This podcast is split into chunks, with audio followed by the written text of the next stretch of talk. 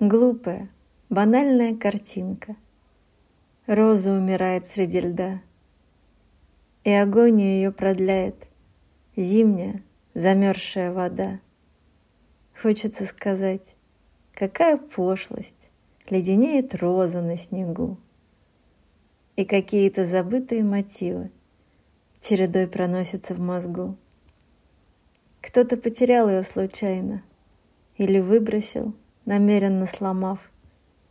И она волшебным взрывом цвета солнце луч поймала, засияв. А прохожие бегут куда-то, кутаясь и взгляды опустив. Замедляют шаг, смотря на розу, и уходят, про нее забыв. Ей же дела нет до всех на свете. Пусть им хочется ее сломать, пусть смеются, топчут и бросают.